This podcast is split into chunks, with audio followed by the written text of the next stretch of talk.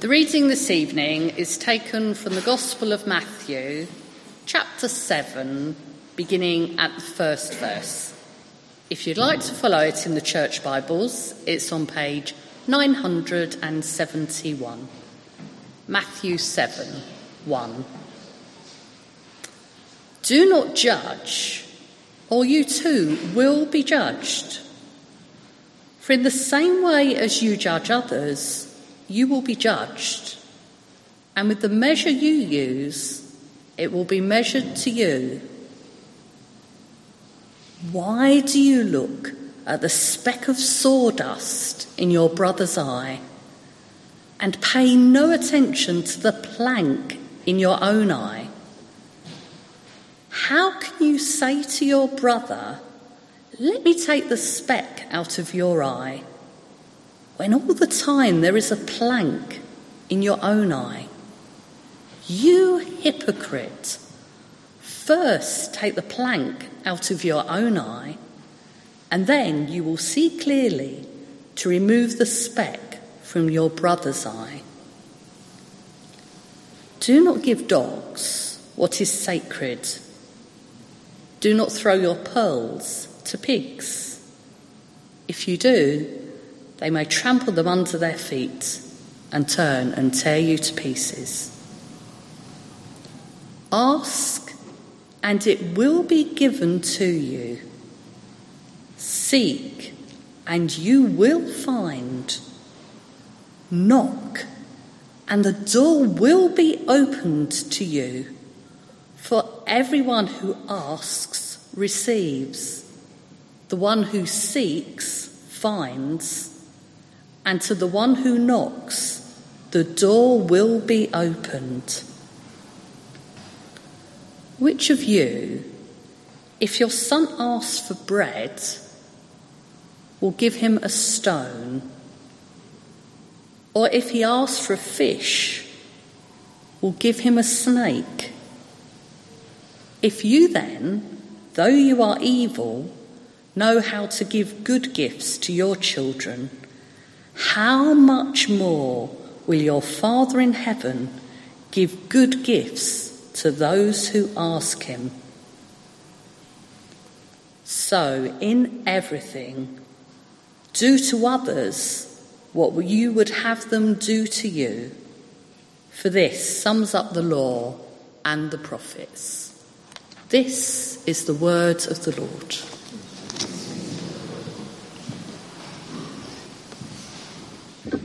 Good evening, everyone. Good evening. I'll add my welcome to, to that of uh, Andrews. It's good to, to, be with you and good to see you all this evening. Do keep that open in front of you as we'll be uh, looking at it together. Um, but let's just take a moment to pray, shall we? Let's pray.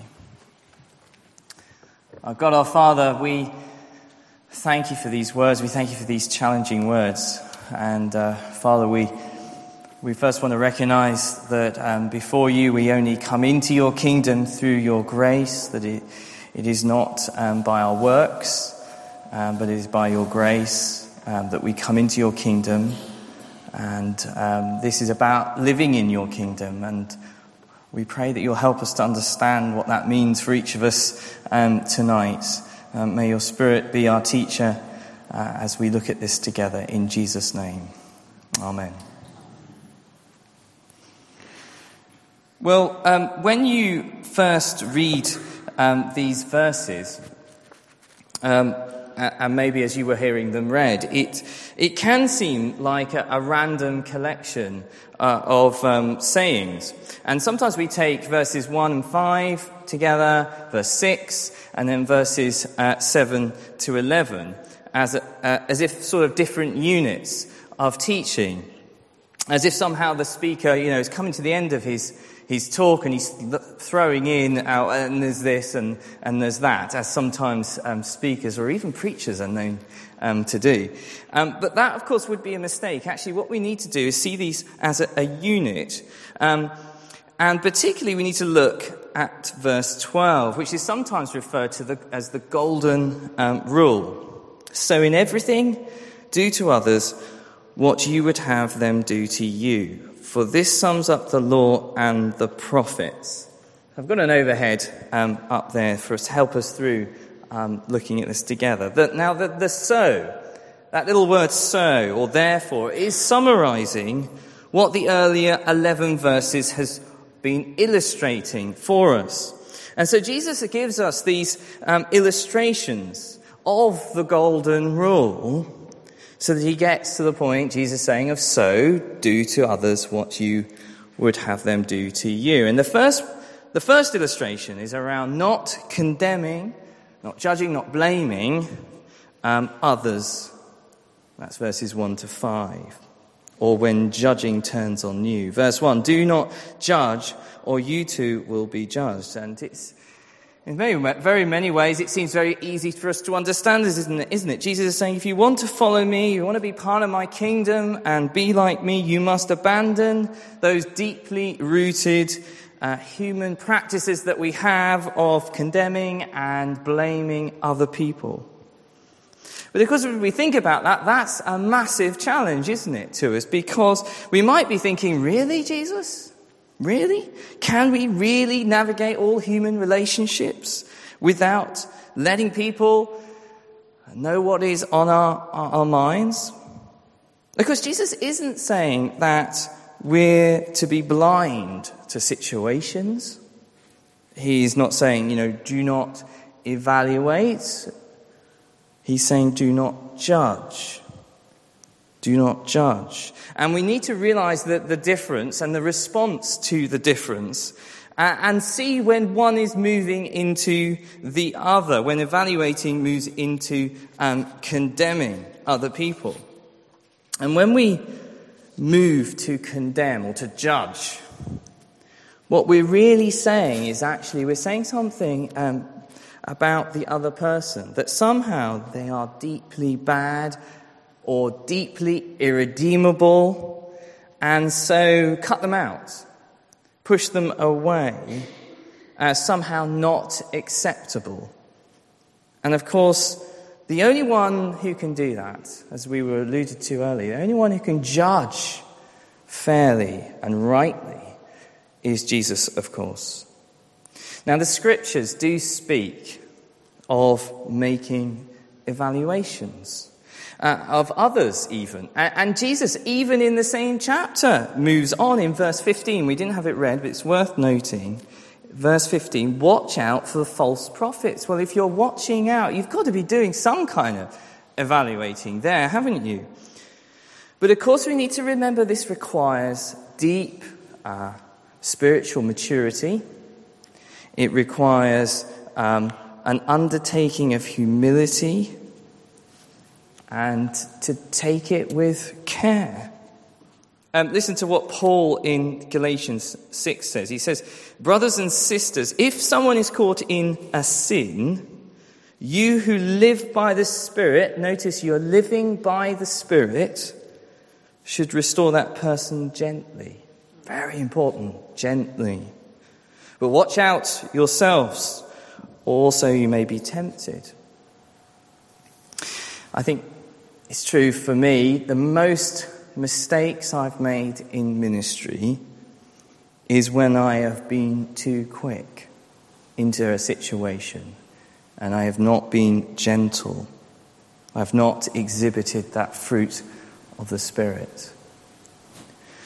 Of course, the result of condemning others is, of course, the counter attack, if you like, the counter attack. Verse 2 For in the same way as you judge others, you will be judged, and with the measure you use, it will be measured to you. I've especially noticed this. If you've been a parent or you are a parent at the moment, bringing up uh, uh, uh, children, you will know this is quickly happens, doesn't it? You make a judgment on your children and you say the reason for it, and they quickly use the same measure back on you, don't they? Well, I've seen you do it, Dad. At least I get that all the time. Even quoting my own words. We see this happens not only in relationships, um, but also we see it between generations.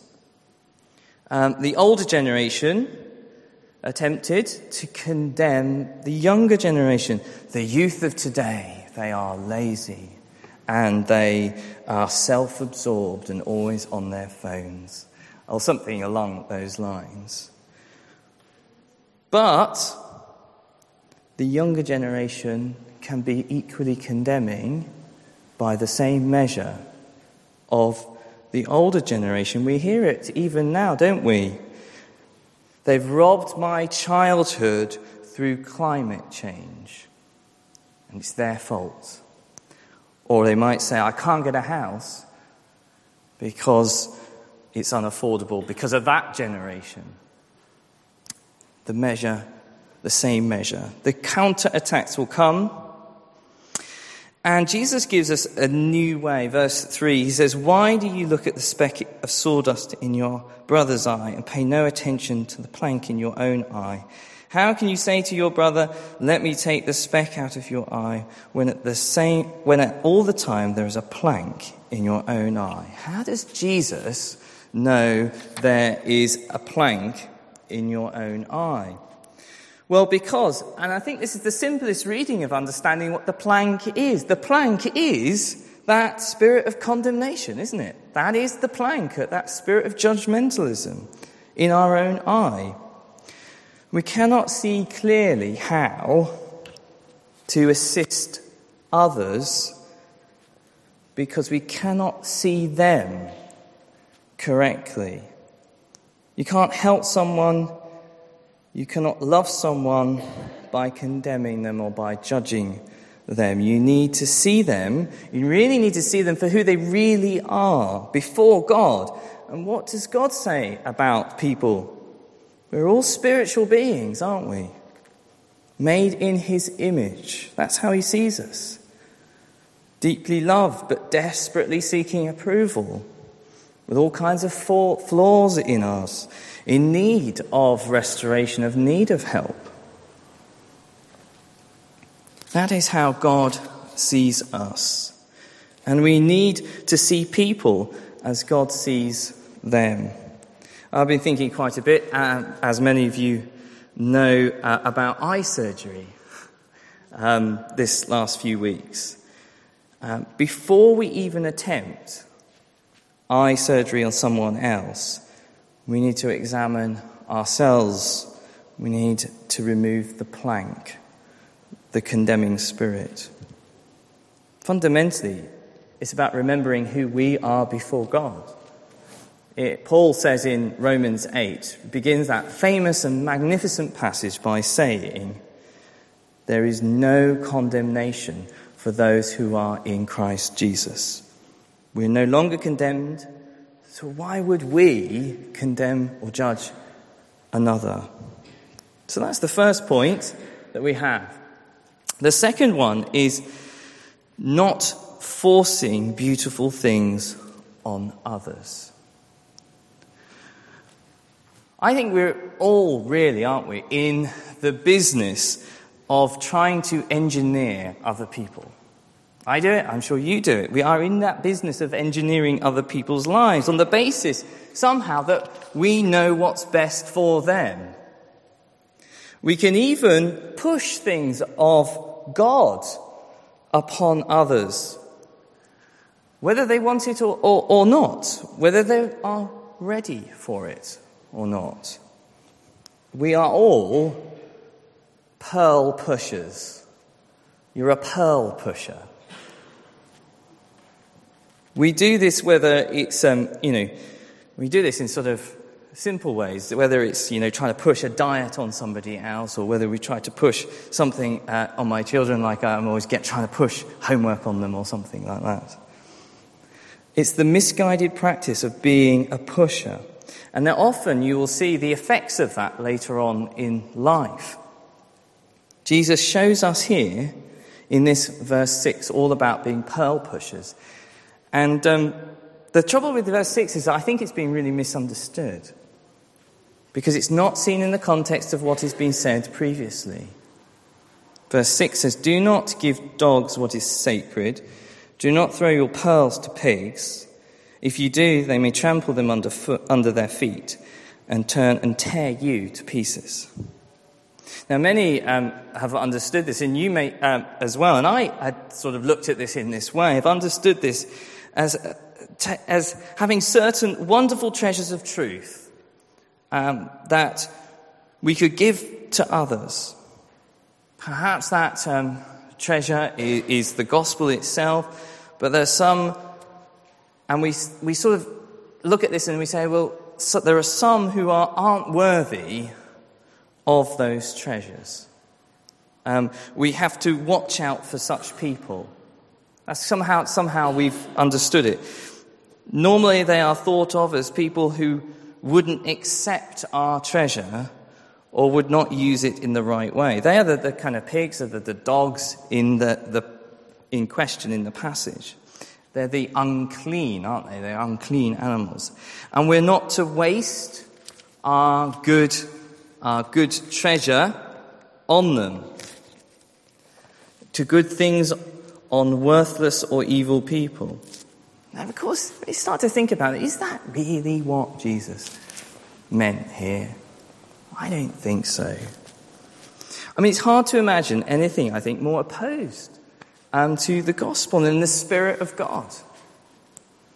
The very coming of Jesus, if you think about it, the coming of Jesus as the pearl himself into the world was to save what? The unworthy, to save the unclean. Those who by nature trample on good things. And that would be of course, actually every single one of us, wouldn't it? So Jesus isn't suggesting that certain classes of people are to be viewed as, as pigs and dogs. Nor is he saying that we shouldn't give good things and do good deeds to people who might reject or misuse them, which is the way that most people have thought about it. No. The problem with pearls for pigs isn't that pigs are not worthy. Worthiness is not the question here at all, but helpfulness. Worthiness is not in question here at all, but helpfulness. You see, pigs cannot digest pearls and cannot, it cannot nourish them. Likewise, for a dog with sacred things, I don't know, could, what is a sacred thing? It might be a Bible, it might be um, the truth of the cross. The dog cannot eat it. The reason these animals will finally turn and tear you to pieces with another load of sacred things and a pile of pearls is that you at least are edible, isn't it? While I was um, studying uh, agriculture science um, as my first degree, I did a summer placement on a pig farm, which is, at the time, I didn't think it would be really useful.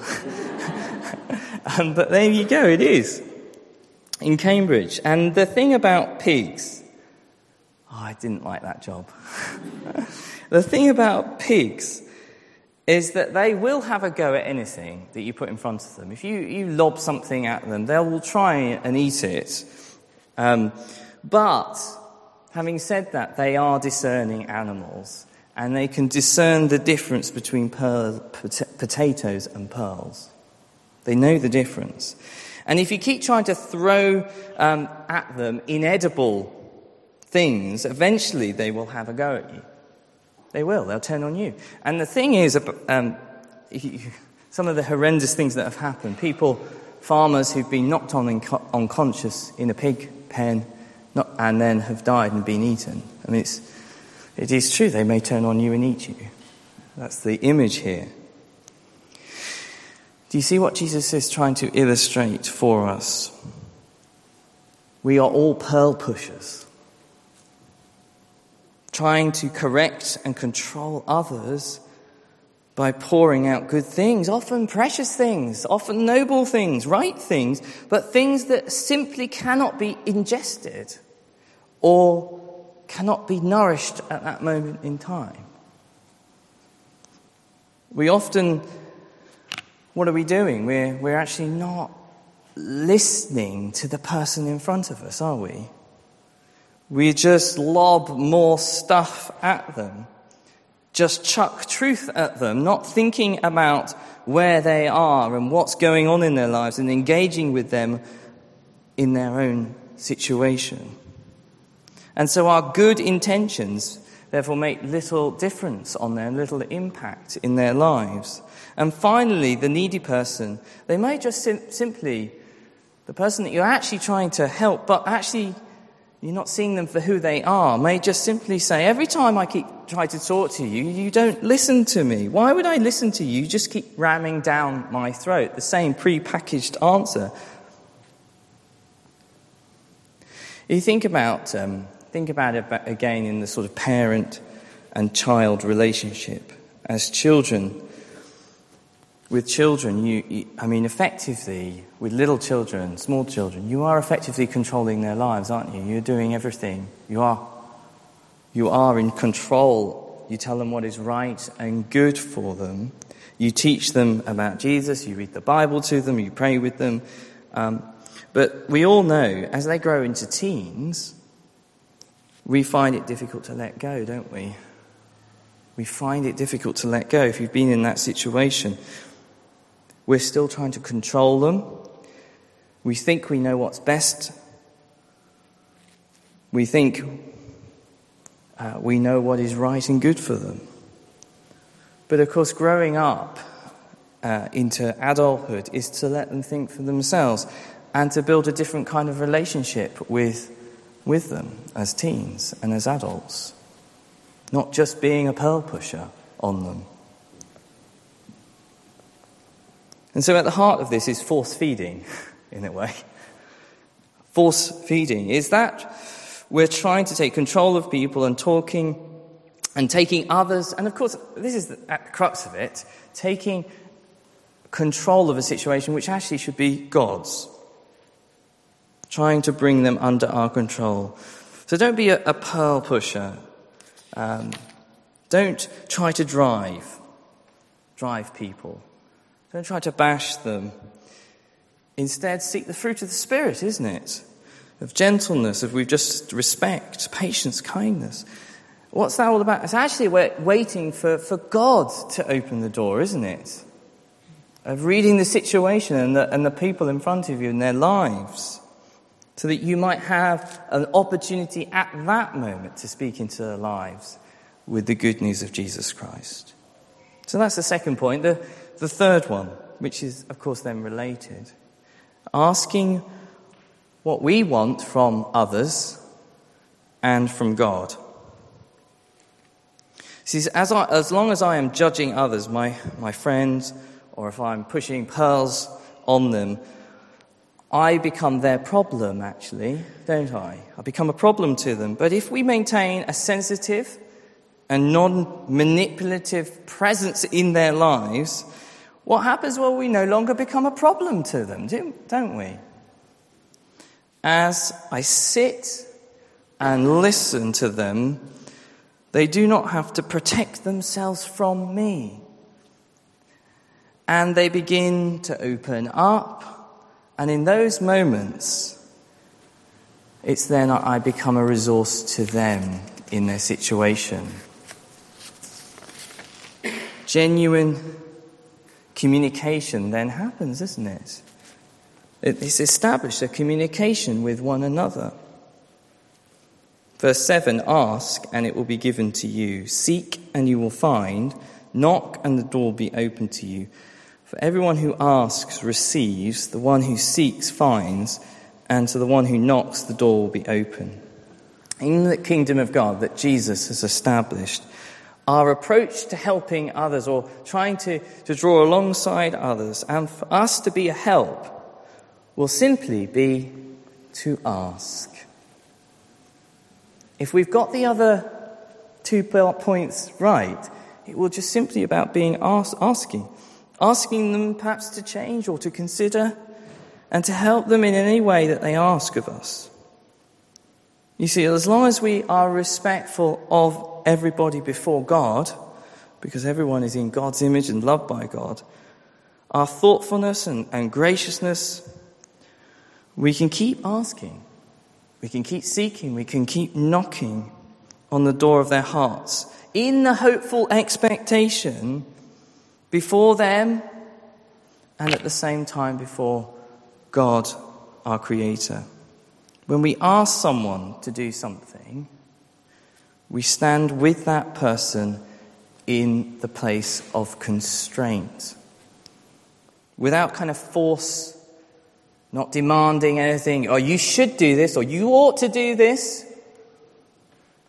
but rather just simply saying, Have you thought about this? How's this going?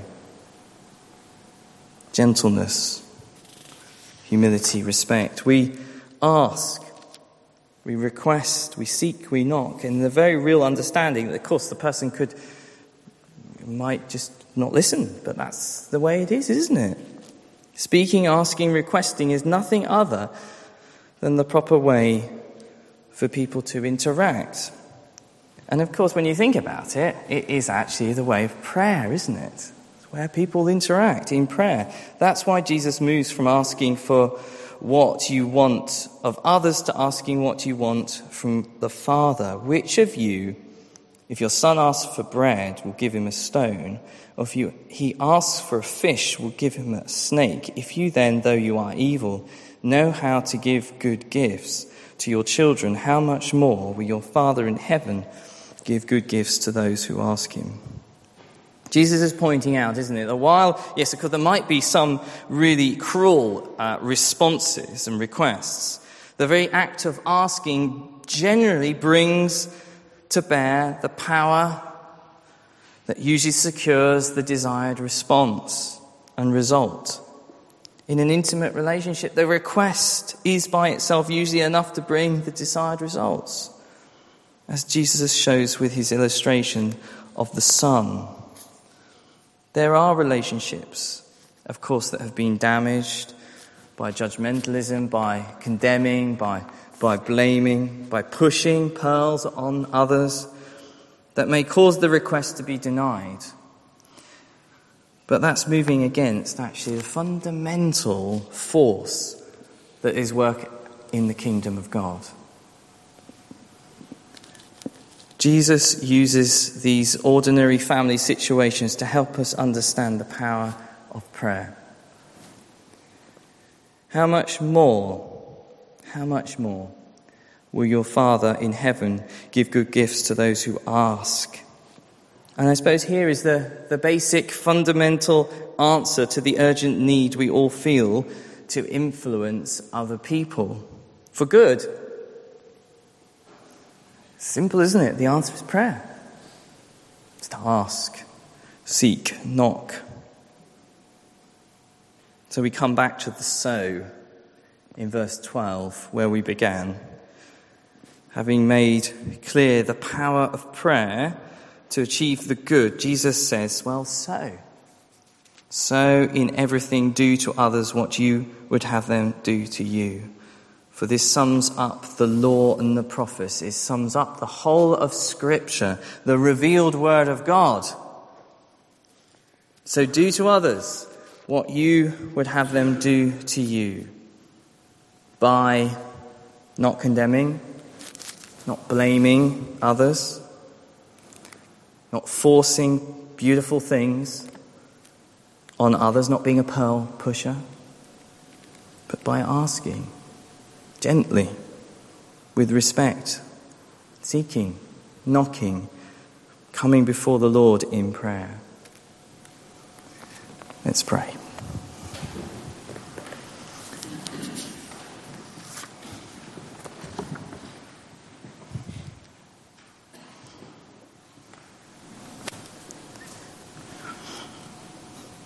I'm conscious that when we read a passage like this, there for perhaps for many of us times when we have been judgmental, we have sought to condemn others, and we may be on the receiving end of condemnation or judgmentalism. And so, Father, we come before you with our own thoughts, our hearts before you. We recognize that we cannot do this by ourselves. We need your spirit, your kingdom purposes to affect our hearts and our minds. So, as a community, a new community in Christ, we may exhibit that love for one another. Please, Father, help us to do this. And may by it we grow, grow in understanding of you and all that you are and all that you've done through your Son, Jesus Christ. For there is no condemnation for those who are in Christ Jesus. In his name we pray. Amen.